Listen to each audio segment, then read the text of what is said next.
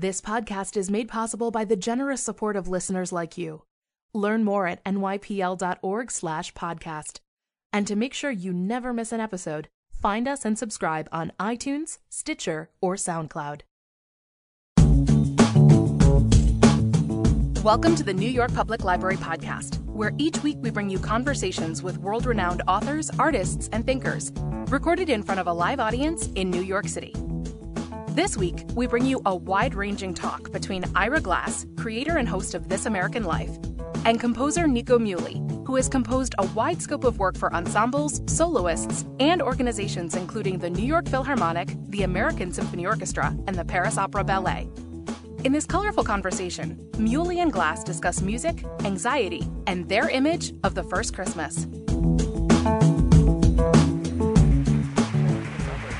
Yeah, why not?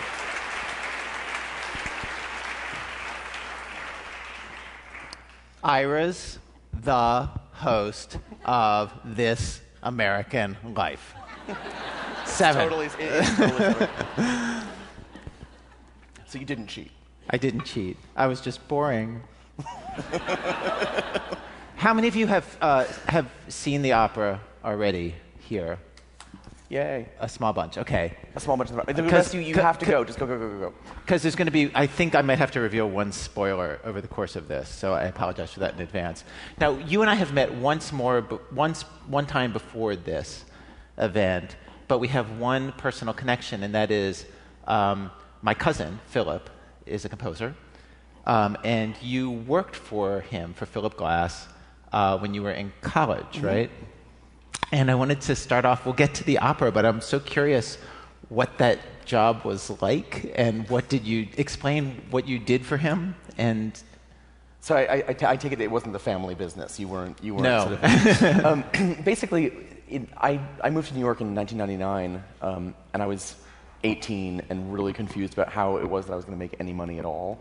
And I heard through friends of a friend of a friend of friends that Philip Glass needed someone who could do this really specific um, kind of semi-menial, semi-musical task, um, which is essentially after, after if you boil it down it's he writes in longhand.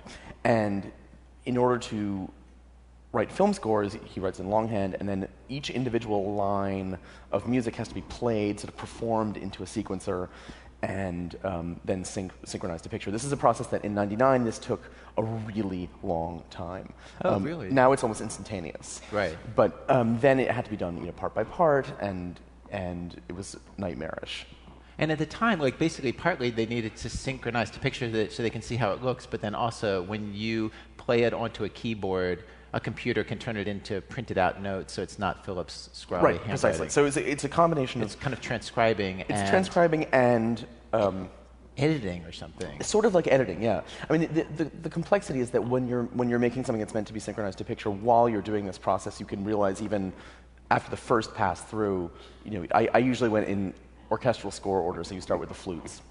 Um, and you know, you, I, but by the end of the, the first pass of the flute, I could, se- I could see if things weren't lining up correctly. So you call Philip and, and summon him over from his house, and he would say, "Oh, let's move this, cut this bar, do these things," and and.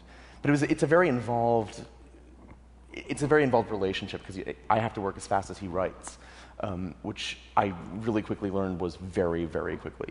He's an incredibly prolific. Part of it is because he gets up like way before dawn, um, and I, I remember this, a couple. A couple of years in, we were we were doing this really crazy score, and you know he'd get up at like 4:30 or something, and I got this panicked message from him on my home phone, which he never called. Um, this is actually my dorm room. And he said, he said, you know, I, I, I'm sorry to call you so early. I, I don't know what to do. Like, I'm just sitting here, like, surrounded by this music, and I'm writing it really, really quickly, but we, our deadline's, and then you just, can you please come an hour earlier? And these chords are not going to arpeggiate themselves. Which I thought was kind of the bad. And I saved that message for as long as the, like, Columbia, like, phones could do it. Now you had the experience with Philip. That, okay, so Philip, I know Philip. His whole idea of how to compose music changed when he got kind of the same job with someone else that you got with him. He was hired when he was still a music student or just out of out of kind of studying composing. He was hired by, uh, to to uh, to transcribe Ravi Shankar music, I think for a film, For a film score. score, yeah, exactly. And, um, and so he had to go through it note by note and beat by beat, and he became very interested in the way the rhythms work and the way the melodies worked, and it totally n- nudged him off of Western music sort of thinking in a way that was, was turned out to be life changing for him. And, um, and there's something so intimate about what you were doing, which is that you're having to go in and recreate each note of what he's doing and thinking through and physically playing each note and seeing it in his hand. And I'm wondering, I'm like, I'm, I'm just wondering, what kind of things did you find yourself noticing about his music, and and how did it how did it then like affect you and echo into your work? And one, one of the things that's, that's fascinating about, about Philip's music is that it's, it can be simultaneously very fast and very slow, um, where the, the actual activity on the surface of the water is incredibly quick. But then there's this, there's this secondary piece of information that is glacial. And, and, and in, some, in some cases, it's, you know, in his really early work, like most of which, you know, made in the, in the late 70s and, and early 80s, is when I say glacial, I mean it actually doesn't move at all. It's a, basically a single, a single sort of drone thing that can go on for you know 40 minutes or whatever. Um, you know, and there'll be activity on top of it, but it's but the but the harmonic structure is the same. And it's almost like it's almost like the feeling when you listen to it is like time is just suspended, like you're just Right. held in time. Or it feels like I mean, for, for me, I always think about it as as um, you know, if you're flying over a landscape, you it feels like you're moving very slowly, although you're actually moving very quickly. And then there's this other kinetic information inside the airplane cabin of you know screaming people and the clinking of forks and all that. And and you know, with with Philip's early music, you get the sense of an acute awareness of how to deploy the passage of time itself as a musical thing, which it, you don't, you hadn't, with the exception of I would say Wagner, you, there wasn't really that obsession in, in the Western canon. But then I also learned in, in doing this process that you know his his his film scores, which are you know they're pieces made for commercial purposes, um, he's found a way to to suit the needs of the project and also have these very delicate kind of musical um, sub threads that that he, he, he's a he compromises without you even knowing it. It's very subtle. It's very kind of sleight of hand. He compromises how though? Well, in a, in a sense, a, a film score has to obey. Um, it, ha- it has to obey the rhythms of the edit of the film, right? But with his music, you, you can you can see him doing that. But then also, if you really pay attention, you realize that he's he's weaving through the whole thing. Um, this sort of deeper oceanic rhythm, if that makes sense. It's like he, he basically has, has figured out a way to, to satisfy everyone while continuing to satisfy a, a more kind of reptilian brain urge. Um, do we want to talk about a specific piece of music of his? Because I've loaded up a bunch Well, here. of- You can know, play on the piano. one- One of the things that I, one of the first things I was sort of thrust into when I was when I was doing this, I, I ended up working for him full time um, once I graduated, and uh, the movie Naqoyqatsi, which is the third of the Qatsi trilogy, the first one being Koyaanisqatsi, which is the most famous. Um, there was a there was a movement. it Was, was it called Media Weather? Media Weather, yeah. So we're, so the point of this movement, and this is one of the ones that I, I you know did this crazy editorial process to. Um, it it's very lyrical and, and sort of gorgeous, and Yo-Yo Ma is involved. Um, but underneath that, there's this there's this very slow and very simple repetitive pattern. Let's let's listen.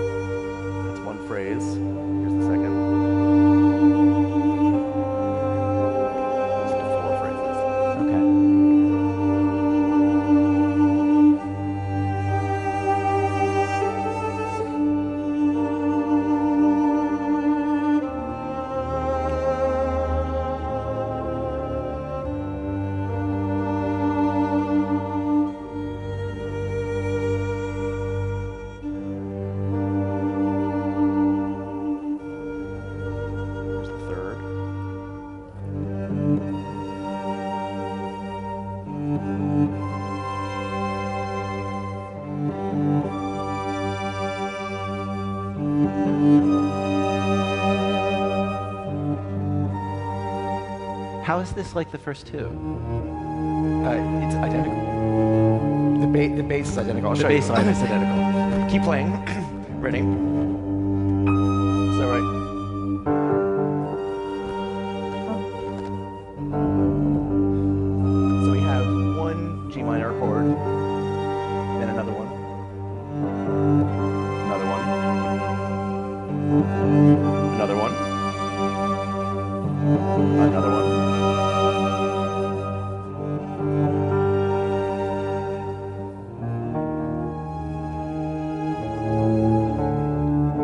Identical structure to the first phrase, but with a whole new feeling because he's added this thing on top of it. Right, right, And that, that to me was you, you realize that what, what he's capable of doing is is setting up these structures, and, and that goes on for 12 minutes where you, you always have that same harmonic pattern where it's five bars of G minor, this kind of E flat thing, D, and then it resolves twice. Very, very, very simple. I mean, it could be something out of Purcell, but the the variations are so wide, and you have this, and you have this. It's like a revelation of a flute comes in, and the strings come in, and it feels like it's not the same thing, but actually it is, and it it behaves, like, you know, in the way of bigger patterns in the year behave, where it's like, you know, each springtime is a little different, but it's kind of always the same, Yeah. right? Or each Tuesday is a little different, but they're kind of always the same as Monday. Like, yeah, yeah, yeah, yeah, Um, exactly. so, it, so there's so there's repetition on a local level, right? Because there's that same thing going on the whole time, but there's also repetition on a much more on a much larger structural level. So that's and that's that thing of, of fast and slow simultaneously. And so then, exciting. And then, and then, what did that do to you to like be to be seeing that at such a micro level? It, well, first of all, I mean, I think for, for me, what was so shocking about it was that it is so simple, and yet it, it's much harder to have a house with like 10 great objects in it than it is to just clutter it up with a lot of smart stuff. And I think, I think one of the things that makes Philip's music so interesting is that, is that it, it's, not, it's, it's not minimal because nothing happens. It's minimal because he's chosen like four things to obsess over. And so there's a sort of zen to it. Um, and there's a, and there's a obsessiveness where it's like you know instead instead of like a I always think about it visually like instead of a cluttered apartment that has like every tchotchke that from every part of your family it's like this one feather a weird stone from Martha's Vineyard you know and but you but you know these objects really intimately like this crazy old diary from Russia and it's it's a kind of you know if, if you have so few things you, you have to you have to really see them from all, all angles. And w- and you were writing music at the point where you started working for him, right? You were already writing music, and so did it make you uh, pare your musical practice down? Did you write more I, simply? I got. I, I have to say, I, I got more interested in in seeing if I could do it well. In, in making really really simple music be emotionally effective. That's and that's the trick, right? It's you. Oh, right, because if it's just simple, it could be boring. If it's just simple, it could be boring, right? Um, and in a, in a lot of cases, you know, just simple is boring. Like Yeah. it, it takes, but you know, in in a, in a lot of, I mean, if you think if, if you think about it like food, I mean, a lot of if it, if there's three ingredients in a dish, you have to you have to know when to reserve a little pasta water and add, and like you know, there's a there's Yeah. a there's an intelligence behind it that's that's more than just you know cooking simply. Yeah, Um, yeah. And I and I, I was you know when you're when you're at school for music, you by necessity need to study all the most complicated versions of everything, which is fine. This is this is a good thing, um, and it's a good thing to know how to do. And I think you know. For, for a lot of people who work on the more academic side of music, Philip represents like a, a enormous threat because what he's essentially saying is you don't need to you don't need to do all this stuff. You can kind of you can simplify it into just six notes. Um, so that was my that was a, a kind of a great revelation. And also Philip himself had, this wonderful attitude where he was like, I'm perfectly happy writing a symphony one day, a film score the next day, you know, this thing the other day. It's it's it's a complete sort of omnivore. Yeah, yeah, yeah. And his and his work practice, like like he he's trained himself that he only gets idea. He works certain hours, and he's trained himself so he only gets ideas during those hours. And if he gets an idea for something in other hours, he ignores it, and he claims that so ideas only come to him when he's sitting at the piano. I'm wondering, like, did you did was there anything in his in his work practice that you're just like, oh, I want to do that? Well, his work ethic, it, it the, the practice itself never quite worked for me. Um, of, of, of that specifically. I mean, it helps if you have like a, like a big space in which to do nothing and, Yeah. wait, and wait for inspiration to arrive. But I was living in like a dorm that was literally 81 square feet, so it was, slight, with like two other people. It was slightly more complicated. Yeah. Um, but no, it, it- just it, his his approach to work was was actually what I what I loved, and also the fact that he. Um, he behaves in a way that's very unlike most composers. Um, com- composers were sort of were, were socialized to be, I, so we're almost anti-socialized. We're, we're meant to be solitary, right? We're meant to be like crazy naked geniuses in the woods with like some horrible STD and like in a romantic, you know, attract. I mean, this is this is the this is the the romantic model, right? Is that you have like incredibly hairy knuckles, and there's a there's a woman you love and you can never have, and you write a series of like very complicated, you know, violin etudes about it. And um, and you buy like a really fabulous coat or something like like um, what's great about Philip is that he doesn't play into that at all. And in fact, he, he owns his own publishing company, he owns his own management company, he owns. So basically, what, what that does, by, so he owns his publishing company, owns management, owns. Um, he used to own a recording studio, which is where I, I worked. Right. Um, in fact, before I even started transcribing things, I was an intern there, just like you know, taking out the trash or whatever. And then the um, he owns And by owning the publishing company, what that means is that he owns his own music. A record company doesn't own it Right. when he's done. But what it also means is because there are people who work there, that he's as responsible to them as they are to him. So it means that he can't be crazy and and not write something for two years. That's right, like that that model of like the composer is late, the composer has not finished Right. his work. He's running a business. I mean, he has to, right? Because it's like if he doesn't if he doesn't do his job, then then this very delicately organized system of you know people sort of falls Yeah. apart. And you know, for, I, I always back in in 2002 or, th- or 2003 when I got hired full time, it was like the idea that I, I was getting health insurance not through some weird scheme, but actually from my employer. Philip Glass. Philip, who was a composer. It's weird. Like, there's not many composers who, who have health insurance to give, you know. It's, it's like, but again, it's the solitary model, right? We're meant to be these like isolated geniuses. Philip has surrounded himself bu- with the musicians he likes to play with. Um, he's surrounded himself by people who, you know, get what he's up to, and it, it's a community. And and so and then and then talk about like moments where you then went to write, and and you feel like it nudged you in a certain direction, and maybe play something, or we can play. well, we something. can play. You know, the, if you have that bright mass with canons, the Yeah. day would be good. Yeah, I was the, the um, this is going to be slightly embarrassing if you if because it's in the same key as the thing we just listened to, so you'll be like, he totally ripped him off, but it's not actually. um, Okay, should I just start it? And you want to talk, or do you want to talk first? well, I'll just tell you one thing about it, which is this is a piece of sacred music, and and um, the idea for, for sacred music is that it's music for use, right? And that it's meant to be performed in the morning. Um, it's a it's a it's one of a mass settings, So this is the Agnus Dei, So you you presumably be taking communion or will have just taken communion at that time. So people are walking around and you'll hear this is for a church on the Upper East Side, and so you'll hear a kind of elegant heel clopping on marble. Um, this isn't a live recording, but that's the imagine it, okay?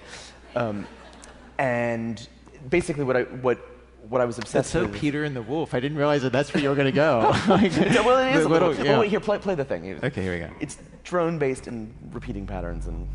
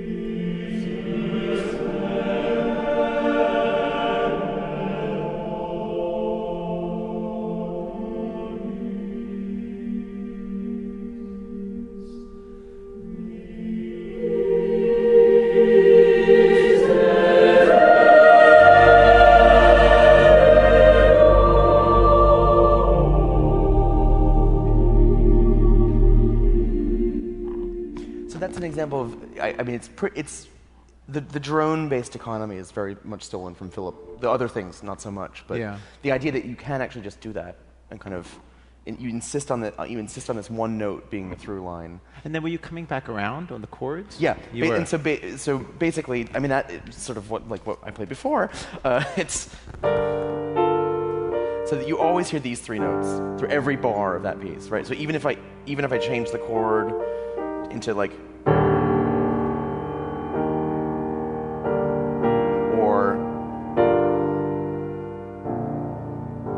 right, there are all kinds of options, or even you can keep these ones going and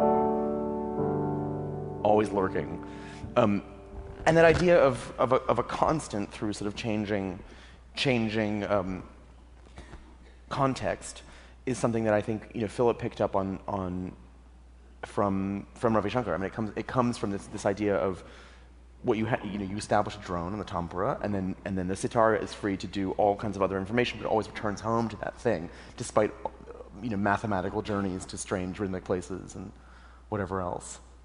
It's funny, if I just heard the, the Mass without knowing that it was you who had written it and that it was in that tradition, I, like, I, is it dumb that I don't think I would have noticed that? But no, it's, you're not meant to. You're meant to be. You're meant to be wa- walking up to the altar. Right, of course. I mean, the, I mean, the point of the point of religious. I mean, this is another kind of thing that I'm obsessed with. Um, you know, so much of music up until, you know, basically through the through the 18th century was for church, and not just for church, but it was for specific days of the year, right? So it wasn't. You didn't really have the luxury of listening to it more than once, maybe in your life. So if you were if you were if you were a parishioner in the church in, in Leipzig, Right. you would hear a, a you know a single Bach cantata one time, right? Because it was written for the third Sunday after Pentecost. That's it. But doesn't that fall every year? You would hear it next year. No, no, he read a new one. Oh, he'd write a new one? yeah, yeah. Oh. Because he was no, no, no. He'd hang out. I mean, it was you know, you, it would. he didn't. He, he wasn't in Leipzig for a year and then peace out. he, was, he was there for a long time. he didn't just leave the kids. Bye, y'all. Like, there was like 29 children or whatever. He, he had to feed those kids, and you feed the kids by you know he was and you know when, when you when you read about when you read bio, I, I I find composer biographies tend to be a little macabre, but. Um, well, because it's usually about syphilis and straight people. Um, but with with Bach, it's amazing because he's so overworked, and he and they you know, they didn't have quite enough money to pay him, so they paid him in beer. There were a couple years when he was he was literally paid in like case, kegs of ale. Um, he had more children than than fingers and toes, which is amazing. Um, he had crazy deadlines, you know, and and and not just for not just for church music, but for you know chamber music and other stuff he was writing for fun. It, and there, you know, there's there are pieces that it's clear he's just writing it to ke- keep the kids out of his hair, right? Where in, they're- instead of being like, "Daddy, will you play with me?" He's like, "Why don't you learn this?" Send, Oh, you know, send them away for two weeks. So it's it, and the, and you know out of that came these amazing sort of masterpieces of, of Bach, but it, ca- it happened under pressure, and it happened under a, a deadline with no there was no time to have an emotional journey about it. Yeah, yeah. Um, talk about I, I, talk about choral music. I've seen I've seen uh, I've seen a couple of places where where you've said how important singing in a choir was for you, and you were singing in a choir before you even played the piano, right? It was sort of at the same time, but I was I was the lousiest piano player. um, Because you started playing the piano when you were ten, it was like ele- 10, 11, yeah. which is really old for a classical Really musician. old, yeah. Like most people who start that late, they never go into classical music. Yeah, usually, yeah. Yeah. Um, no, I know. I mean, at, at Juilliard, everyone was like, "My God, how did you make it this far?" You know, it's like because they were like chained up in their parents' basement in Korea, like playing like, like, you know, like in the crib, like they lowered a piano and.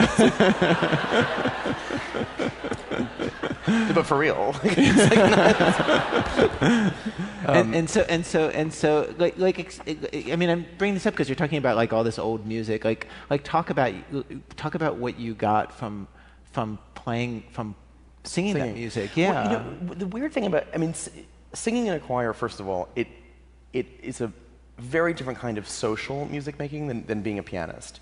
And when you're, you know, if you're a little teen pianist, in a lot of cases, what you want to learn how to play are the big romantic show pieces, right? You want to learn how to play like Rachmaninoff and like, um, and in a choir, again, you're, you know, in, especially one affiliated with a church, um, the expectation is that it's not about each individual person being fabulous and talented. It's about the, the organism being fabulous and, and, and almost unnoticeably great. That's the goal, right? If it's really good, then you just don't notice it because it's part of the, it's part of the, the theater of the liturgy. Um, and so th- there's a sort of double sense of erasure of, of, the, of the individual, right? Because the individual is like, you know, you're part of a choir that's not singing for applause, that's singing at specific points. It's not a concert, right? It's at specific points in a in service to something in, else. In, that in service to something else, exactly. Yeah. And what you're really doing is you're helping people, the congregation, you know, with their weekly or daily, depending on, on your church, you know, re- relationship with the divine, whatever that, whatever that is. So it you learn really quickly, and even before you can think about it that way, you learn really, really quickly a sort of ethos of mu- music making that's not about you. And that for me was amazing because so many of my, so many of my sort of friends who were, who were studying, you know, violin or piano, they, they really, ima- like in their head, heaven was like them and like Carnegie Hall and like, you know, th- that was the, that was the image. Um, when you're in a choir, you just think, my God, like it would be great to just be, do this so well that we, we vanish into the, that it makes the whole, the whole organization feel good, that the, that the liturgy is strong. Wow.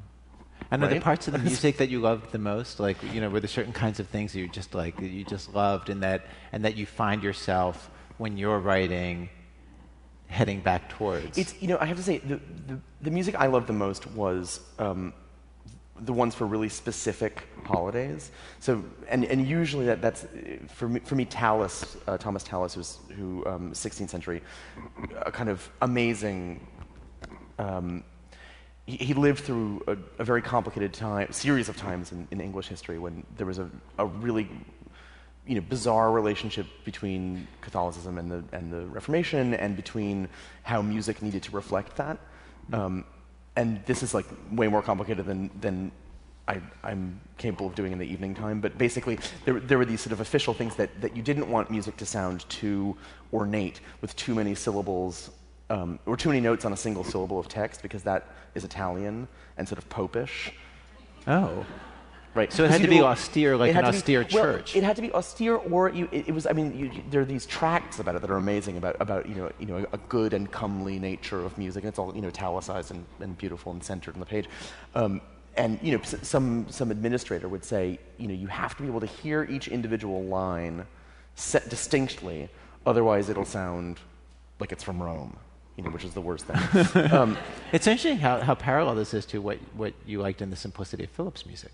It's yeah, it's it's very similar. Um, the it's it's also I mean the, for for me the the other thing was that the in Philip's music the the composer you're not listening to it listening to it being like oh look how brilliant it is right and the same thing with with this choral music it's like even when it is brilliant that's not the point right the point is that is the holiday that was maybe let me let me just take two seconds wait. and find this thing there's a um uh, oh, wait, I have like all this Tracy Chapman called up here. Wait, it's like, which we can we're going to listen to in a second. Um, Tracy Chapman. live for Tracy Chapman. I love Tracy Chapman. what Is do you not? is she still putting out records? Not that I've not that I've found, but Okay. anyway. Um, so uh, this here is uh, a piece by Tallis that was meant for um, Pentecost, which is is as you, as you know when when the Holy Spirit descended on the on the um, Christ on the apostles and made them all speak in tongues. Um, And it's spooky, right? it's totally spooky.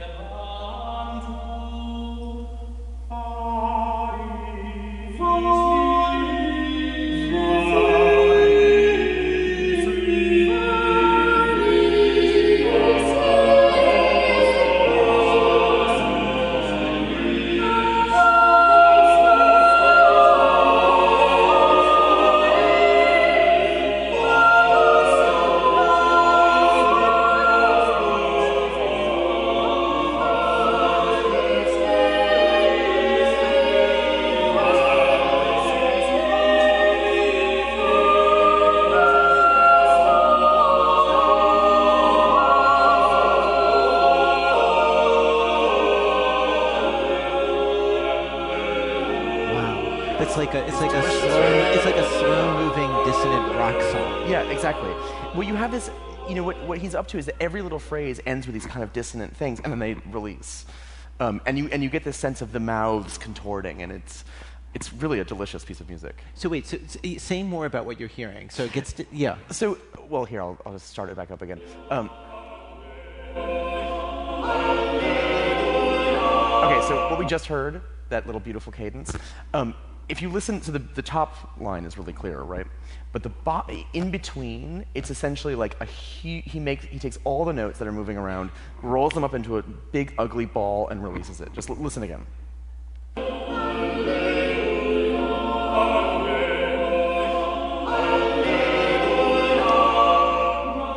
Right? Wow. Yeah. yeah. It's like chaos It's and like, then order. Oh, it's, and it's, it- it's over in a second. But what it is, it's all these little trails of counterpoint meeting kind sort of asymptotically at one point, and they just go.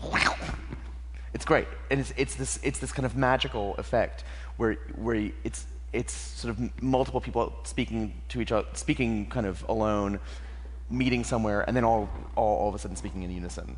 And I love I love that effect. And there's and have a- you sung this? yeah, a million times. I mean, this is this is one actually that we did every year on And on super fun to sing because you So can feel it because suddenly then you hit the harmonies with each other and it just Right. feels so good. Exactly, and it feels like sports. That's I mean that was actually because, um, as Have you you, imagine, have you played a lot of sports? I played like one sport one time.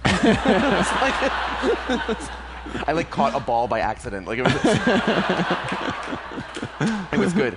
Um, I have cleats and shit. Um, no, it was it was. Um, You know, it was- it really isn't about the outfit. I understand. I don't know much Says you. about sports. um, we, you know, it, it's singing in a choir makes you really feel like you're you're part of a team in, a- in, a, in a way. And you know, again, you would never say to another person like, "Oh, you were really great today." You'd just say, "We f- we sounded good." Um, Yeah. And I still I still try to make music with that in mind, where, you know, if the people who are singing it as a as a collective organism feel good about it themselves. Um, but the other, you know, the other thing that, that we can talk about is, let me, do you have that Sen export? Yeah, I have it right I have it. Do I you have- want the loud central part or do you want the beginning you know, let me. I can. I can manipulate it here. Okay. Um, so one of the things that drove me crazy. So I love this music, right? Love. Um, one of the things that, that drives me a little bit nuts about modern um, church music has to do with how um, gentle a lot of it is. And I think if you if you read I mean, certainly the Old Testament, but, but especially, you know, the, the things surrounding the birth and death of Christ, it's really crazy and violent. It's a really extreme situation. Um, Christmas in particular, you know, what, what drives me crazy is, is these, these beautiful, kind of slow. But you don't mean Christmas when Christ time. You mean Christmas in like the Middle Ages, like that it was all violent. No, I mean Christmas. I mean Christmas, like when, like in When year they- zero. year zero. Because if you right, the- Oh, right, right, we 'cause chase- stars are appearing from heaven, like- but not just stars. The whole, the, the entire heavenly host appears. Like everyone's there. All kinds of angels. So people are looking up and seeing Grandma, and and it's but and and remember that we're in you know we're in like we're in literally a barn in Palestine, right? And it's like a really cold, and there's there's this what what sound you know if you if you if you compare the gospels it sounds like there was an earthquake and it sound and the heavens were you know ripped open and it's like you know what what a lot of the English choral tradition which I, of course I love I love I love does with that it's like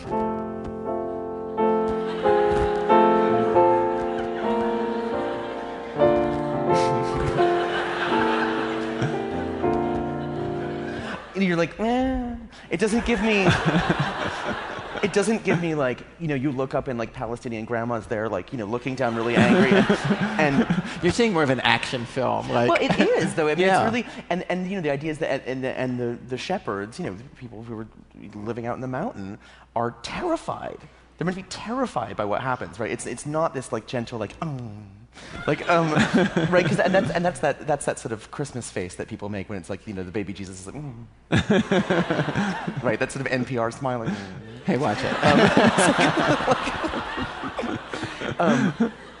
so I got kind of I got kind of obsessed with making um, with making something a little more violent. So I wrote I wrote this piece for for um, for uh, for Christmas, and I thought, well, what does it actually sound like when?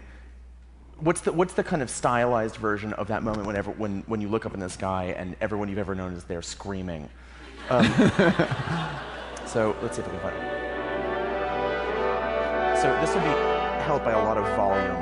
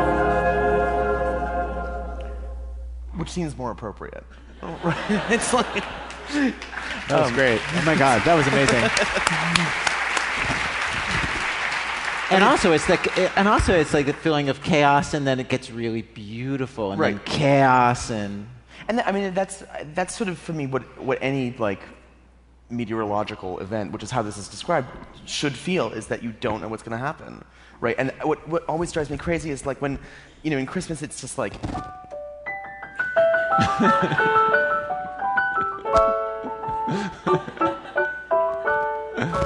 And you think, well, I know exactly how that ends, right? And, it, and that, unfor- you know, that doesn't end on a cross 33 years later, whatever. So, you know, it, it feels like um, anyway, that, that's sort of a Mr. Rogers version of, of, the, of that hymn, but that's the same text, right? Just it's the you know the heavenly host appears and they sing glory be to God, you know, and it's fine, but it's meant to be terrifying. I think. and and are they? it does, yes. And um, and and and uh, and are they singing words like Yeah, at some point? Gloria there's- and Nick they they are just over. Yeah, over but what and they're doing is that each so that you have a big chord, and you know it's um, just an F minor chord, whatever, and and um, each individual singer is instructed to sing the text at a different speed. at a different speed. They set themselves, or you set the speed. No, no, no. You, as long my, my rule and what what I write in the score is just don't do it at the same speed as the person next to you. So everybody's at a, so everybody has the same words, and they're going at a different speed, just kind of whenever they're, as long as they hit the note they're supposed As long to as they be hit the note, and then there are these big cues to kind of change to the next one. So you finish saying the phrase and then move to the next chord. And they're designed in such a way that the chords can, you know, they can sort of dovetail into one another. Um, And then sometimes are you having them come together in unison, or you don't even bother with that? in, in this, I don't. Um, this is a, an early experiment in, in sort of techniques that I, I got better at. I mean, it's, it's a little weird because, you know, so much of learning to sing in a choir is learning to do things at once. Um, you know, and to, and to Oh, right. So you're unteaching that. you basically. unteach it a little bit, and there's a, and there's a sense, and it, it's also like, I mean, I've learned, I've I've heard this done with with a, a lot of different people. Like, your your instinct is the person next to you is doing something, and you just want to do it at, at the same time, right? Yeah. So so to undo that, it it feels physically a little strange. Um, I can see that. And it's it's a funny it's it's a funny thing to ask, um, but I you know it, it does give you that effect of kind of infinity rather than rather than you know Surrey in, in, in the snow or whatever. Yeah, which brings us to, to the score for for uh, Two Boys, where where I mean, I think everybody who goes to see it, there's a moment like pretty early in the show, three or four acts in, where like it's four been scenes in, three or four scenes in. Sorry, yeah, Robert Wilson. Yeah, I was going to say, yeah, right, like Yeah, no, 18 knee plays to the, to the, left at the Shell station. And yeah, then, exactly. right, right. Um, sorry, three or four scenes in, and and at the beginning, it's like a police procedural. It's like Right. it's like It's like SVU. It's SVU. Yeah, Yeah, yeah. it totally is, and it's an SVU crime, and um and uh, and it's police procedural, and it's cops, and it's a kid, and like and uh, and then there comes this point where the kid starts to explain the internet to the cop. and then you just like you and the director and the designers just like open the space out. You open it out musically, and we have a video. Like let's play it off the Yeah, video. should we- should we and, put- and do you want to just talk about so so the so the way that they're doing the lyrics is just like on there. It's, it's exa- exactly the same technique as as um, Terrifying Christmas. It basically I I was looking at the the librettist Craig Lucas. We, we were looking at um, a lot of chats that that can en- end up either totally you know innocuous or really violent and crazy. They usually start with people saying, "Hey, how are you?" right? Or what are you doing? Or where are you? Um, and so we, we chose kind of, we chose the first, or Craig chose the first line of a bunch of different chat room, you know, introductions that people made. And um, I had the entire Met chorus like sing- the greatest singers in the world. Right, exactly. Sing, sing them all at different times in the, in the same way. And you give them the notes that you're supposed to hit. You're hitting this note. Right, you're hitting exactly. this note. Yeah. And then so we do the cycle once, and in, in true sort of Philip Philip fashion, the second time through, I add two two soloists um, who sing together the text of. Um, do you- if you remember this case, uh, Megan Meier and Lori Drew. Me- Megan Meier was a 15-year-old girl who was compelled to kill herself by a, uh, what she thought was a teenage boy online. Turned out to be a middle-aged woman, but the teenage boy was like led off by saying, you know, oh, I saw you in school, like you're you're awesome, whatever, and then slowly over the course of a couple of weeks, sort of started to torment her and say, you know, you're you suck, you should kill yourself, have a shitty rest of your life, the world will be a better place without you, and she eventually actually did kill herself, and this was one of the first cases of of um, people trying to figure out what, what was the, exactly the crime that this older woman was committing in pretending to be a 16 year old boy. That, and anyway, so this, this section of the opera is, is really about it's really about these sort of suburban relationships and how, you know, it, the, the, the musical inspiration for me was, was simultaneously these you know, mul- multiple text things, but also if you've ever, if you've ever landed somewhere um, in a plane like just around nightfall and you, and you circle for a long time, and you come in very, very slowly, you see, you begin to, you begin to see that, you know, the, the sort of stereotypical shimmering lights. There's also this blue light from, from screens. And you realize that everyone's having these kind of, you, you don't know what everyone's doing. And it used to be that a domestic scene was so clear because it, it, a domestic scene only involved the people who were in that house at that time. But then now you can, ha- you know, people are playing poker with people in Australia, and people are having sexy conversations with people they think are in Australia and maybe not. Um, and people are being compelled to kill themselves. So there's So you gave that image. You described that image to the to, To the designers. So and they came back with this thing. they came up with this unbelievable piece of animation, um, which we're going to look Okay, at. Okay, so um, should we? yeah, let's, let's let's look at it. Okay.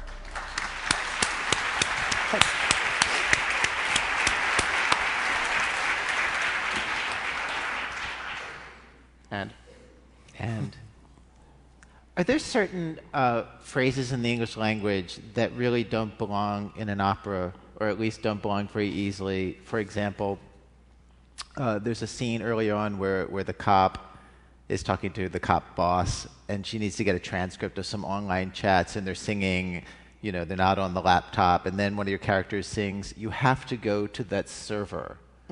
Or later, the cop sings to the mom, Did you monitor his online activity? I was like, Really? like, that's, a, that's a line in an opera? Did you monitor his online activity? And then I, I tried to picture you having to like write, and I was just like, From your point of view, like, there's the parts of the, of the story where huge dramatic conflict happens and where you open up onto the entire world of the internet, which happens like a bunch of times, which is so crazily beautiful. And you have people disguised as other people. And then you have these moments where somebody has to say to the other, Did you monitor his online activity? And I wondered, as the composer, do you just feel like, All right, this kind of stuff. Like I'm gonna do like as good a job as a person can do, Well, you know- but but this isn't the fun part. I'm just gonna like do an honorable job with this part, you know? I mean, the, the, the challenge is that you know you can't just have you can't just have like six delicious choruses and go to bed, and that's not an opera. Right. Right. so Right. if you and, you know the, the, the for me the, the the challenge of the piece is that you need to have this incredible sort of boring register active. You, I mean, I think I think you find that in in if you think about you know the the, the beginning of the Marriage of Figaro is just is just him with numbers. It's him saying numbers. Yeah. And same thing with Don Giovanni. Actually, it also starts with numbers, but representing a slightly different thing. But it's you know it, it's a it's boring. Part, part of opera is it has to it has to be boring so that when you get these moments of release, they're even more extraordinary. Does it have to be boring? You're saying there has to be exposition? It has Well, to when I, be s- boring? I say, when I say boring, I don't mean boring, boring. I mean lowercase b boring. Okay. Because well, no, it's, it's not that But is it not as fun to write? Is what I'm asking you. Like when you you know what it is? It's, it's, it's actually is fun to write. It's just harder. But you know, it seems harder. let me think of how to, how to phrase this. Yes, it's way more fun to be like, here's the fun moment when it doesn't matter what the text says, right? Because in the chorus, it's like we're in, we're in text soup, right? It's just text infinity. Um, but in moments where, where it says, you know, you have to go to the server, you actually need to hear those words in order to advance the plot. As a composer, there's a challenge in that, right? Because in, in the voice, there's only a, a certain number of notes that where that's going to be clear, right? So you have to stick it in a very specific place. Oh, I didn't even think about that. Yeah, you can't sing it high. Right. Also, why would you? Right? I mean, there's a. there's, I mean, there's Well, maybe a, they argue over it. You know, well, and then well, like, but even, "Go even then, it's server." something, you know, well, how would, but how would you say it in, uh, in, in speech? You'd say, I can't believe that you lost a server. it always goes down. It, it, um, so, you know, a lot of it was trying to figure out how people speak to one another and, and to, what's, what's the word? To, to sort of deploy the, deploy the everyday text that we, that we would use in, in an I investigation. know, but, but I, it's- funny because you guys make a tactical decision, it seems like, that you're going to make the language into utter realistic language. And one of the things that's really a pleasure in watching it is you see people in normal clothes, mm. in like in offices and normal settings, like represented on an opera stage, which I don't know why I find that so exciting to see everyday life represented and magnified that way. But then when you're doing regular language, because it doesn't rhyme, you as the composer are put into a situation where you can't like, you can't do everything that's in your powers. You know what I mean? Right. Well, this I mean, this is an interesting opera also because it just the, the nature of the story sets up a million limitations before you even start writing music. It's not you know it's not an opera in which everything can happen. Right? Right. It's not an opera in which I can literally do everything I know how to do. It's actually almost the opposite. There's like four things that I can do in it, which is why I liked which is why I like it because it was it wasn't you know it, it, it wasn't sort of stylistic carte blanche. I, it was, I wasn't trying to throw everything I, I could do at it. that's interesting. It's, it's, a, it's a very limited palette of how the chorus works. But did you feel like like like you end up having to do a lot of because you're in regular language, a lot of what's the word you like uh, opera uh, recitative? Re- re- recitative, yeah. yeah, yeah, yeah. I mean, some, some of it feels like recitative, yeah, definitely. But then, you know, for, for me, there, there are moments where, there are moments where, for instance, when she's, when our policewoman, um, I, I feel like I should give you a synopsis of the plot, but whatever. Um, in a second, I'll do that. a kid attacks another kid, a policewoman is investigating. Exactly. The policewoman has her own emotional I do baggage. this part for a Thank living. you. Sorry. Yes. um, I know. I never know what to say. I'm like internet. Um, the the um, when she's speaking to her mother, it's everyday language, but it gets poeticized by the intensity of the emotion. Yeah.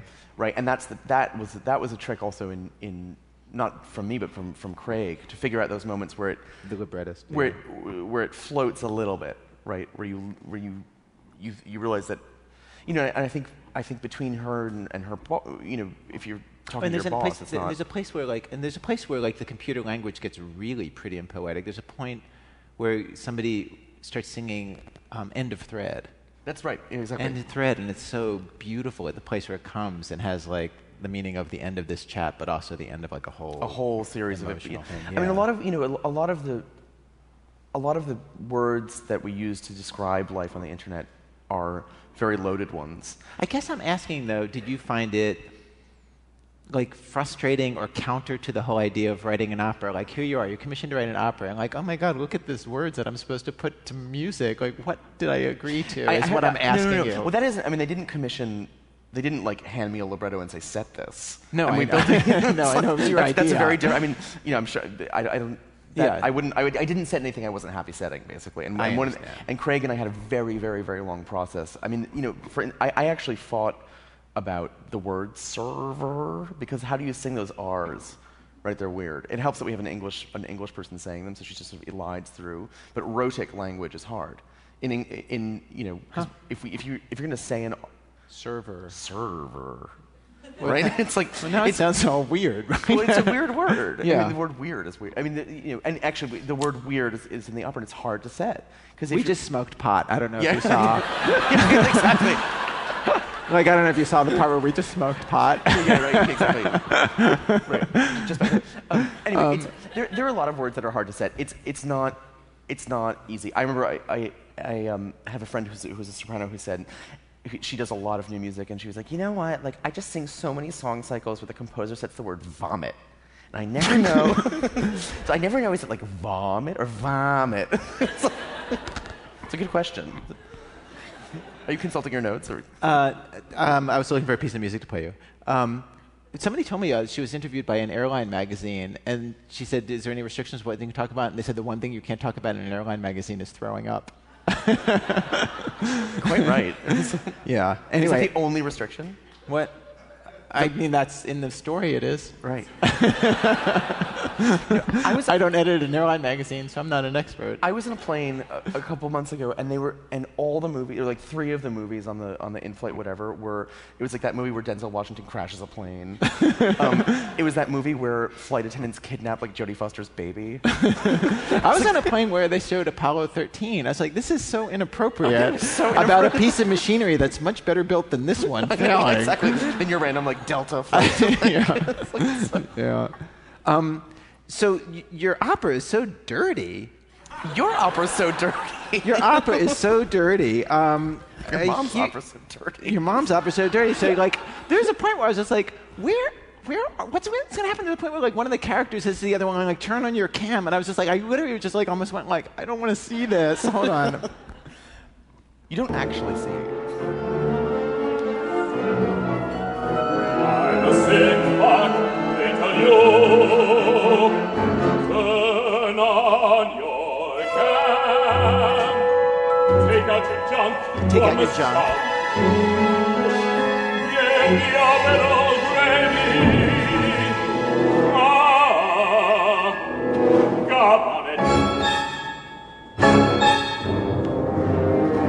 give a little gravy gob on it thank you for paying $160 for these seats so yeah it's so dirty It's a little dirty. I mean, it's but the thing it's is. a little dirty I mean, have you been on the internet? That's how people talk to each other. have you been to the met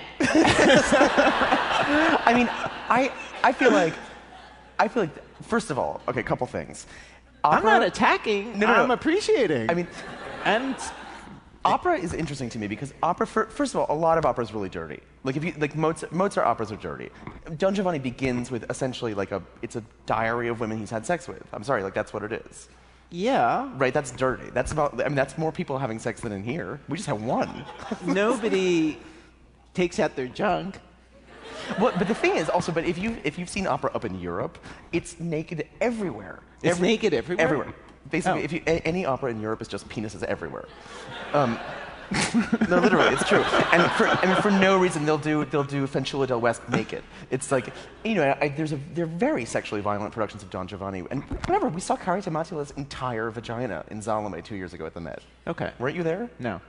it's like, it's like Fine. Point taken. no, but literally, it was like it was like you were minding your own business. and All of a sudden, there's a Finnish cootie cat So right there on the stage. It's like, so, it's like so unexpected. And so I had and- no vagina. Yeah, it's true. There was no vagina. No vaginas were harmed in the making of this opera. exactly. That's true. Um, but that's because your protagonists are all boys. That's right. Well, you know. So, so it did. So, at any point in the process, did it occur to you guys like, oh, this is kind of dirty? Yes and no. I mean, I think we, we, we made an initial decision to say that you know the, the we wanted to be true to the the. I mean, really, what what what the, what the point of it is that is that conversations that, that start one way can go really nasty really quickly. Yeah. And and one of the one of the differences between online and and and you know person to person is that you can you can escalate Yeah. right? I mean, it, it took it took us what like an hour and ten minutes to say gob on it. We're in online; it could be five seconds. Right. Um, and I think And later when we're chatting, yeah, right, totally, right, we're exactly. get to it right but away. It, but it, I mean, I think I think one of the one of the big one of the amazing things that that the way that people people talk to each other online is that it's it's totally unfettered. I mean, they Yeah. they, they kind of go for it. no, I see what you're saying. Like that's the aesthetic of the thing you're documenting, and so Yeah. you have no choice. And, well, and, and it, it was it was also a choice to be. I mean, you know, the good news is that is that what we what we say and what you know the, the text that Craig selected, a lot of it actually happened. A lot of it was from the original. But this is one of the things I was wondering watching it, like because a lot of the stuff we see, you know, they're singing lines that, that seem like they could be in a chat. How how much are you taking things from the actual chat? Well, Craig, Craig is sort of the person to ask, but he, he took a lot from either chats from, from the case on which this is based or from just other things. I mean, there, there are many, many. I mean, in, in for instance, um, we set the entirety of, the, of Mark Foley writing to his page. Do you remember this? That when that um, Yes, yes, yes, yeah, yeah, yeah, yeah, It's amazing. It's, it's unbelievable. And so in that, in that in the third chorus, we have that whole thing. He says, "How's my favorite young stud doing?" And the boy's like tired and sore. Oh, why? You know, I had lacrosse practice. And then he's like, "Take off your pants." I mean, it's really it happens really quickly. And it's it's amazing. And it's like this is a per- this is an elected person writing to his like teenage employee on instant messenger. Um, And then, like, honestly, the effect of seeing it in in the Met, where you have these incredible singers and this incredible orchestra, and it's beautiful, like it's a complete, you know, aesthetic. I don't know. It's just like this show has such an original aesthetic, and it enforces itself in every direction. And to see something like that is it's shocking in Good, a way good, that I'm glad. yeah, yeah. But I mean, our, our, our goal wasn't to shock. I mean, the, the point isn't the point isn't like we're going to show these Met audiences is like that. I mean, it, I, I guess the point was almost more this is this is the subtext. This is the this is the motor. This is the world that this is happening. This is the world that this is happening, and, the, and this is also the world of, of of a lot of operas that that you know in which there is sexual violence, like Don Giovanni, for instance, um, or in which there. I mean, I know, but in other opera, it isn't so. Like the language of those operas isn't contemporary language and isn't as explicit, so it feels right. different. To sort yeah, of it, say feel, it feels different, but in a lot of cases, you know, in a lot of cases, it, you know, you, a, production can expose sexual undertones or over or, or No, I see that. Um, and so this just this just sort of almost reverses the reverses the the thing, right? Where you, I know, but I feel like as you answer, I feel like you feel like a need to keep yourself inside the canon or something. You know what I mean? Like, like you're saying, like, well, no, we're just doing what everybody else does, and I feel like that's okay. But I, I, it's not it's not about the canon so much as just it's not. It, it's not designed to shock. It's the, I understand. It, it's designed to. It's not Which designed would to be corny. expose, right? Yeah, yeah, Because well, the thing is, it's easy and dumb to be like, I just want to be shocking, Yeah. right? But this is this is more of more of a like this, This is the story. This is a real story, and this Yeah. is something that happens in people's bedrooms and schools, and now you know th- back then, in, in 2001, which is when the, when the piece is set. Um, it's, it's, it's hard to imagine technologically 2001, but that was way before Facebook, that was way before cell phones that had the internet on them, that was really before SMSing had become, had become a thing in America, right? In 2001, it was like Sprint kind of did it. Yeah. But you had to like log onto some weird thing. It was like this whole, Yeah. it was a very different time. Um, and there were these very specific outlets for all of this kind of extra pent up like sexual anxiety or, or social anxiety or you know whatever and, and the it, you know, now it's much more. sort And were you in the, you were in the internet then? You were how old? When 2001, I was a I was a junior in college. Oh, so But when I was, you know, when I was when I was in high school, it's like that's when you sort of started sort of, sort of poking around and did you have creepy experiences on the internet? You know, I didn't because I'm kind of scared. I'm like, it's the internet's really terrifying to me. Really? Um, I saw somewhere where you said the internet is a delivery system for a really scary drug, and I was like, what do you mean? What is the scary drug? Like, basically, it's you, you find yourself in in situations of unexpected, like emotional closeness with people. Um, just because you can just talk, you know, you send someone an email saying, "Hey, how's it going?" and then they're like, then they say all this horrible stuff about their family. And then you write back and you're like, oh my God, I'm so sorry. Then you sort of tell them another thing. And then they tell you another thing. And then all of a sudden, very, very quickly, you're in this, you're in what feels like a, a you know, a kind of, you're, you're in it, you, you have like this an almost emotional commitment to someone that you, you know, you've, you've uncovered the rock and you can't, you can't put the things back in or, you know, to, that's it's, like a- the most an mixed intimacy. metaphor That, ever. it's but an intimacy that you can't control, and you don't know where it's going. you don't know it where it's came out of going exactly Yeah. and i think you know and it came out of nowhere and, and you know even you find yourself when when you know like in the last couple of weeks since this thing opened people have been texting me who are from out of town being like oh like i'd love to see it but i can't i can't come in. And you say oh no problem whatever. And they're like you know my mom's been really sick. And then all of a sudden you're in this kind of text thing and it's it's a it's an interesting um, it's like a it's like a fast shortcut to intimacy Yeah. if that makes sense. See, but that doesn't seem scary most of the time. oh 'Cause i find that very scary. It's- But most, but, but when you're talking about communicating with people you know, like that's No, but I mean, it's- it happens with people you don't know, Don't, right. Yeah, yeah, yeah. Um, or Yeah. you know what? Basically, also some some people online have a real agenda. Yeah. Right. They, they they have a long game planned, and this is this is what's so interesting to me about. But about at this point in your life, like most people who you deal with online are people oh, now it's know. fine. Yeah, but I'm talking yeah. about in like back in the day. Yeah. yeah. In yeah, now it's I'm you know that that's now it's no worries. But the um, but you know I find it interesting. Like every every couple of weeks we still hear about you know totally normal people like you know uh, adults who get totally scammed on the Yeah. internet. There's that there was that professor who ended up being a coke mule for what he thought was his Brazilian model girlfriend. Do you remember this? It was like in the Times magazine. No. Like a month ago. Check it out. I'll, I'll email it to you. It Okay. was, it was like you know, this, this guy gets- was in an online relationship with this woman, and she sent pictures, and she was, you know, a, a Brazilian model, and, you know, we should all be so lucky. And, and she was like, oh, meet me in Paris, and then he goes to Paris, and she's not there because, you know, someone died, and then slowly, you know, she, he ends up, like, taking her bag that has sentimental value, which is, like, some random, like, Tumi briefcase. She's like, don't open it. You know, so of Oh, course wow. it's filled with cocaine, and of course he gets caught, and of course, Wow. I mean, I can call it up now. No, I mean, no, no, like- no, no. Let's, let's, let's go back to you. Um, uh, um, i- i- during the opera, when people are looking at computer screens and singing, what's on those screens? Uh, just little LEDs.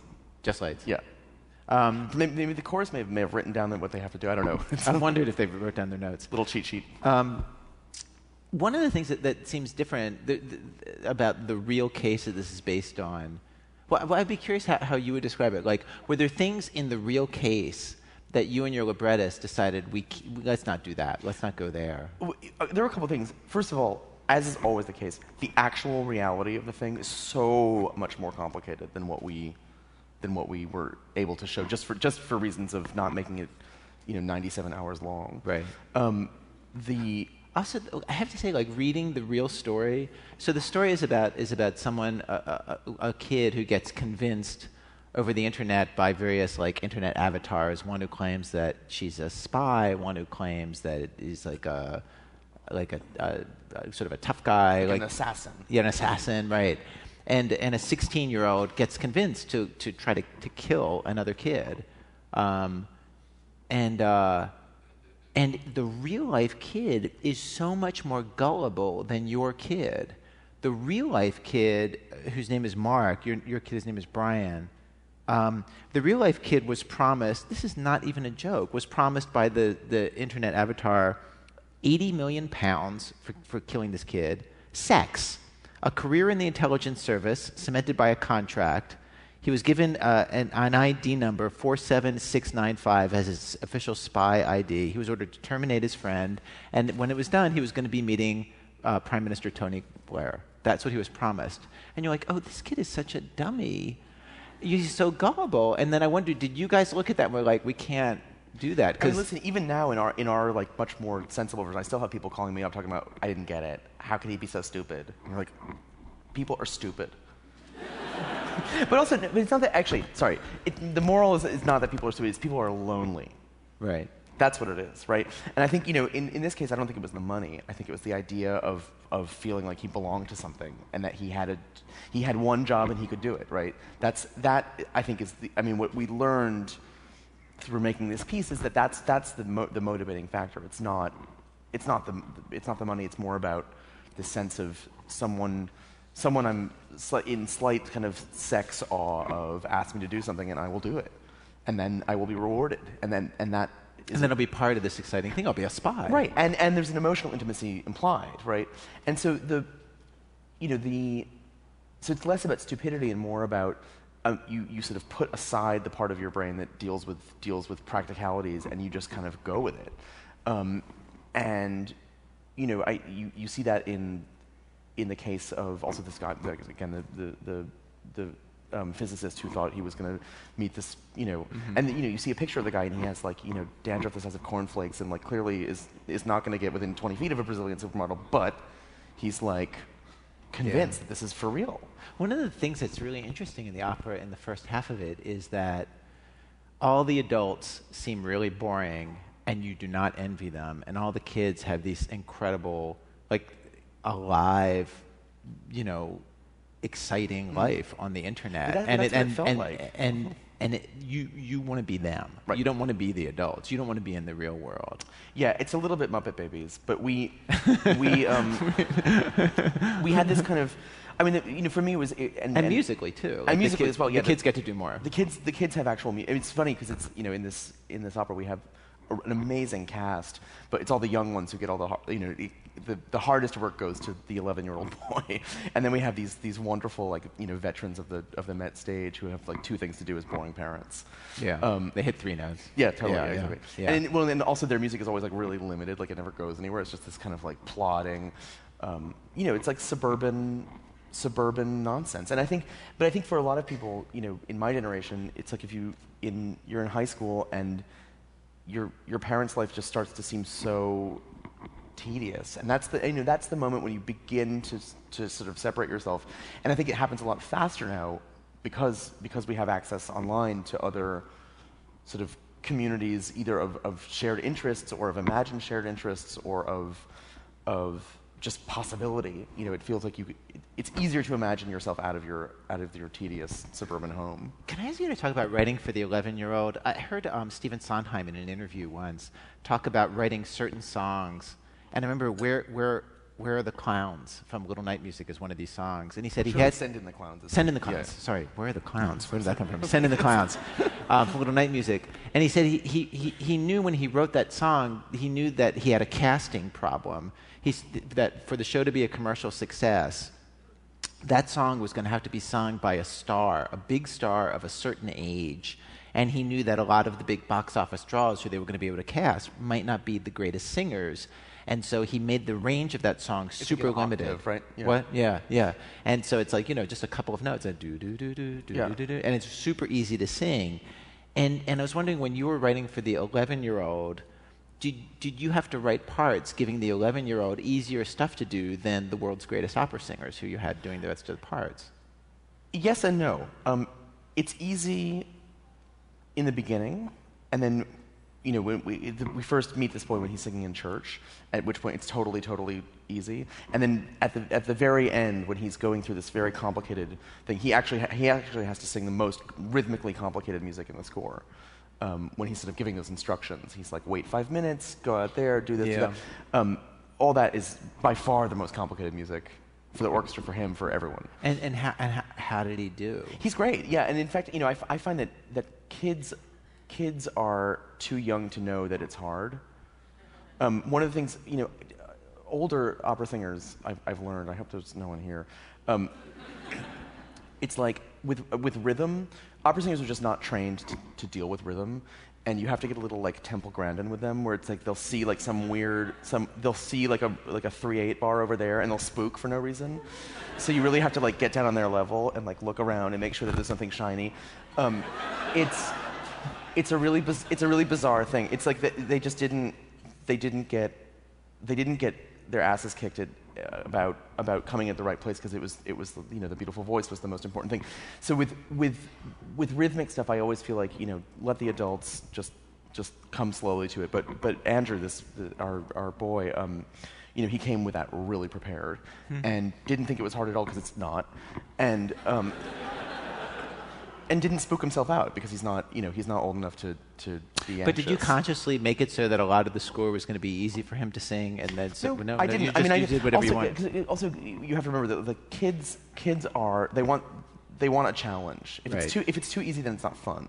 Right. Um, and if it's too easy, also like if you know, I knew that whoever was going to sing this role was going to have to be a, a particularly bright and and sort of clever um, 11 year old or 12 year old or whatever. He's amazing. Yeah, he's amazing, and he and so a, as a result, you know, you know that if someone who's someone whose parents are going to let him do this, actually, like everything's got to be loosely okay at home. Yeah. and that that translates to he's going to need a challenge and something So- to kind of wrestle with. So let me let me play that section.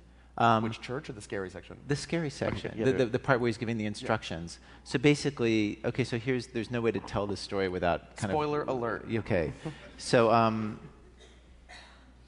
the way you stage it is really interesting. Like like like at some point, like we're spending the whole opera, you know, not knowing who's the person behind all the avatars, and then the way that you reveal it is one of the avatars is singing instructions on how to commit the murder. The secret agent is is, is singing instructions on how to commit the murder, and she walks downstage, and the boy starts singing with her, and in the audience you realize like, oh right, it's the boy, and um, and it's it's the most it's the most beautiful I mean, it's so emotional and it's so beautiful. And I want to talk about this moment. And let's let's play it first so people can hear it. So this is the instructions on how to. And, and so the- So the tw- and basically what's happening is the secret agent is typing to the 16-year-old saying, "I want you to kill the 12-year-old by a knife. You know, here are your instructions. Here's how to do it. Here's what I want you to say to him as you're killing him." And their their voices. So she starts, and then he picks up, and then it sort of crossfades. okay, here we go.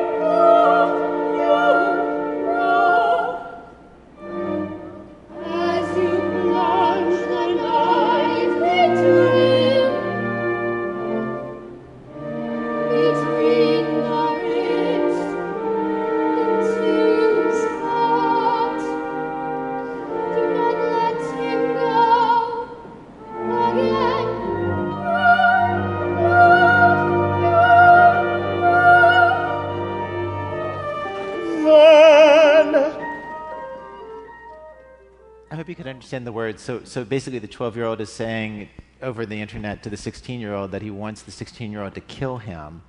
Um, and when he's stabbing the knife between his ribs, he wants him to look him in the eye and say, I love you, bro, because the 12 year old is in love with the 16 year old. When you, when you and, and Craig were thinking about how to do the reveal of who it is, like, you know, there are a bunch of different strategies you could use, right? Because the detective could realize it. Like, that's one way. We could see the detective figure it out. You've got a detective the whole thing, Right. and you don't. and instead like we get to watch it and realize like oh she's him and then he takes over and it's done in such a perfect like like way for the op- for a, a piece of theater that, that that he takes over the line and they get to do a duet and it's beautiful and it's so sad. And it's real too. The i love you bro that's from the real case. yeah, for real. yeah, he- like that was the real thing that that the little kid told the other kid to say while trying to kill him is i love you bro. And um like did you consider other strategies? Like were there other ideas we that you're just like we wanted we wanted to make sure that it was simultaneously musical and text and production, so that you know because there's there are ways to reveal things where you just say it right, or there's ways to reveal things where you know the score could know. Like for instance, what, a, a great trick in opera is that the singers are in one world and the orchestra's in another, so the orchestra could know that something was up, or you could just I could write instrumental music and we could see it happening, or it could happen in the video. But this, it all had wait to how, happen. how do you do it that that the singers don't know but the orchestra knows what is that That would be something more like. Um, I'm trying to think of a good example. A, a good, I mean, Benjamin Britten does this a lot, where you'll you'll have people singing kind of happy, happy, or actually, you know, a, a better example of this is, is in Wozzeck, where even when other people are singing and having a great time, and they're they're in the they're in the you know the mess hall drinking beer, the orchestra is about his emotional kind of which is which is "Rah," right. Um, and so you get you get the sense that basically the score, the, the orchestra knows something that that the people on stage don't. Okay. Um, this happens in this happens in film too, like right where the score the score tells you when someone walks in, oh, like she's a monster, you know, or whatever, Yeah. or the score tells you like that guy's coming. Um, so so in this so when you were thinking through how to do this so you wanted something that would be visual just walk Right. through the thinking of this We, we wanted something that, that, that could be simultaneously, you know, acted, staged, um, and you know, with the text obviously, and, and with the music. I wanted to make sure that it was, it, it for me, it had to be the simplest music and the most, the most kind of harmonically um, simple. it's, and and and I, I knew that by I mean, do you think it's got to be really pretty? Like, is that a thought that goes through your yeah, head? in, in this case, it, it had to be because otherwise, otherwise you would still be in this kind of perpetual like noir kind of spin, right? And so, so musically, what's going on is that you know it, it's another one of these drone things. But uh, is this the key? Yeah. Right. Those are those are the only notes. And those are the brass doing that. And then right it's really really simple it could be it could be easily like a you know a cheesy piano ballad but it's you know orchestrated deliciously but it, the um, and it, you know it sort of harkens back to the to the church music from before and you get the sense of There's church music in the piece in an earlier scene. what, what I like about this, what, the reason I, I said it this way is also, you know, if you start a, a, a progression, you never quite know where home is. Like this is sort of home, but this is the key that we're in, and what's this, and this could be home also. So you get the, and you know, you, you never really, you never really land. It's all very kind of you're, it's, it's, it's sort of, it's the purest expression of, it's the purest expression of, of, of emotion in the score, kind of. Yeah. Um, which we needed to do in order for, in order for you to have any sympathy at all with the little kid, you know, because otherwise he's just like a weird pervert, Which he is. which he is. But you know, you need to, you need to be there with him because you know, at, at and, and part and part of the part of the fun also of clearing out all the orchestra it's, it's a sort of tumultuous second act you clear away all the orchestra and you just have four brass instruments right so it begins it's four brass instruments and then you add the four inside members of the of the string quartet so just the you know violin second violin um, violoncello and then it spreads out to the section randomly so they just ev- they, everyone can join in slowly so at the end a full- randomly. Actually, randomly? yeah, I mean, so you know, whenever I said, don't come in the, on the on the downbeat, just come in whenever you know, come in whenever. Just Huh. everyone be in by, eh, you know, it's like saying, it's like saying, you know, come and come over at six thirty for seven, right? You can trickle in before seven, but as long as we're all there by then. Um, so you And, and were there other ideas that you guys considered for that moment? Was that a hard was that a hard moment to figure no, out? no, no, it was actually one of the first ones we figured out. And you know, there, there are a lot of, interestingly, there are a lot of parts of the score, um, and this is I know this is true for for so many things that I've done, but l- you know the. Where the first idea, the idea that I had in like 2007 or whatever, has made it all the way to the end unchanged, and this is this is one of them. Um, and you know, I I I sort of I sort of bathe in the deliciousness of those. Tend to be people's sort of favorite parts. the ones that have stayed. The, the, the controversial ones are, are still, uh, you know, the ones that the ones What that are the were controversial ones? No, it's you know, it, it, there we had a whole. Basically, you know that, that moment where she where she says "end of thread." There's Yeah. a, a little. It's it's difficult in a, in a in a cop story, in a detective story, to know how much we need to know about her, right? If you're in, if you're watching a, a police drama, how much do you need to know, right? Can it just be someone who just moves through like a shark, or Yeah. do you want Yeah, I, I read that between the London production and this production, you gave her a lot of backstory and all this right? thing. And it wasn't that you know it's it, it's not that much information. I'm against that. but- I'm totally against. You're it. against I'm backstory? against. I'm, a back, I'm against backstory for her. I don't care about her. You don't care about her? No, I just care about the kids. I do. That's I fine. That's, I mean, listen, that's fine. But then, meanwhile, other people are like, "We need to know more about her." So you know, you you, you try to. Yeah. I mean, and for me, as the as the as the you know composer of the thing, but it, it- you you want to make sure that you're writing enough music for everyone to feel like there's a there's a sense that she She belongs there. exists, right? No, that makes sense. Um, she has to be more three dimensional. She can't just be a, Right, exactly. And you know, and we've we there were iterations of it where, where she was very 2D, and it just it didn't work because we were like, well, what, then why do you need this lady running around the stage the whole Yeah, time? I see that. I see that.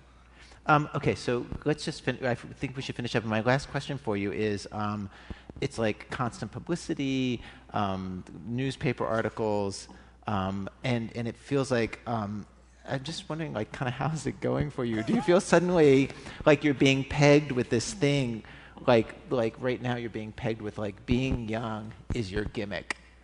Well, you know, I don't feel young anymore at all. Like, Is that true? Once you pass 30, you're not young. I mean, are you? But you know what I mean? Like, there's so much like the youngest composer to have an opera. I mean, what and, can I like, do? mean, It's- you know, the- you know, just like you know, so 32 is apparently you're It's like a very baby young, for you're a right. composer. Yeah. um, I, you know, honestly, the, the way the way in which, um, you know, it- th- th- basically, dealing with press, dealing with a large arts organization, you you have to sort of at a certain point just submit to the idea that people are going to talk about this thing in basically insane ways, um, and that they'll be like, you know, that, that, that the work, this, you know, this little score is going to be freighted with a lot of other information that's, that has to do with how people think about, you know, pe- you know there, there are people who think, there, there are a lot of people in the universe um, who have some emotions about opera and how that should work.